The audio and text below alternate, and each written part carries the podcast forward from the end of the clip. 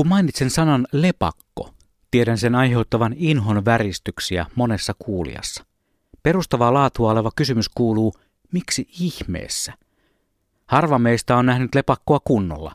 Nuo nahkasiipiset taitolentäjät saattavat viuhua öiseen aikaan ihan vierestä, emmekä edes kunnolla huomaa niiden lentokuvioita. Sellaisia ne ovat, lepakot. Viihden maailmassa lepakko on leimattu pahan symboliksi. Lepakko on monien mielikuvituksessa yhtä kuin vampyyri. Tiedättehän vampyyrit, nuo verenimiöistä karmeimmat, Kreivi Dracula, puuseiväs sydämen läpi, valkosipuli köynnös kaulaan ja hopealuodit. Vain ne tehoavat vampyyreihin, siis lepakoihin, niinkö todellakin.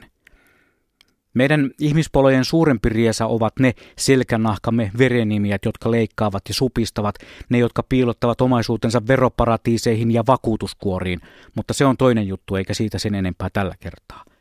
Käsi ylös, kuinka moni on oikeasti nähnyt lepakon. Miten sellainen nahkasiipinen lentävä hiiri voi olla vastenmielinen, saati pelottava.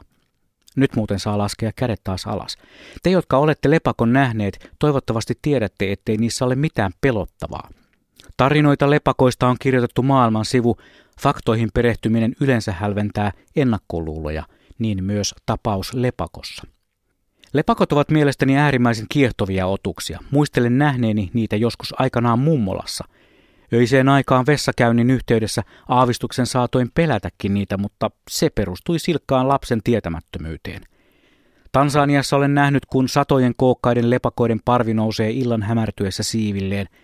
Belitsen sademetsässä olen sukeltanut uteliaana valtavaan luolaan, jossa asusti 40 000 lepakon populaatio – Sierra Leonen pääkaupungissa Freetownissa olen ihastellut puistossa elävää hedelmälepakkoyhdyskuntaa ja Helsingissä yrittänyt kuvata pohjanlepakkoa kotipihallani.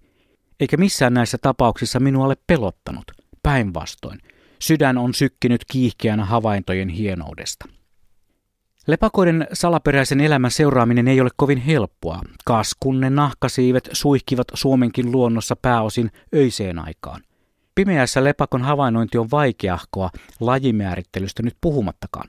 Ja ihan kuin ihmistä kiusatakseen nuo ketkut vampy, siis lepakot ääntelevät sellaisella taajuudella, jota ihmisen rajallinen aistimaailma ei pysty havainnoimaan. Mutta onneksi teknologia. Onneksi ihmisen nokkeluus on tuottanut suhteellisen yksinkertaisen elektronisen laitteen, jolla lepakoiden kaikuluotausäänet saadaan ihmiskorvalle kuultavaan muotoon – Laitetta kutsutaan lepakkodetektoriksi tai lepakkopaikantimeksi. Itse hommasin lepakkodetektorin vasta tänä keväänä ja olen päässyt tekemään satunnaisia havaintoja. Viiksisiippa ja pohjanlepakko on jo löytynyt. Ja mitä pidemmälle tässäkin luontoharrastuksen alalajissa etenee, sitä enemmän alkaa ymmärtää luonnon moninaisuutta ja herkkyyttä. Tieto lisää ymmärrystä, ei tuskaa. Lepakot eivät ole viihdeteollisuudesta ja iljettävistä tarinoista huolimatta ihmiselle juuri mitenkään haitallisia otuksia. Ne ovat olleet maapallon faunassa jo paljon ennen meitä homo sapiensin edustajia ja lienevät vielä, kun me niin sanotut ajattelevat ihmiset olemme jo oman lajimme tuhonneet. Siis jos kohtaat luonnossa lepakon, älä peljästy, tarkkaile, ihmettele, hanki tietoa ja ihastu, koska nahkasiivet ovat sen arvoisia.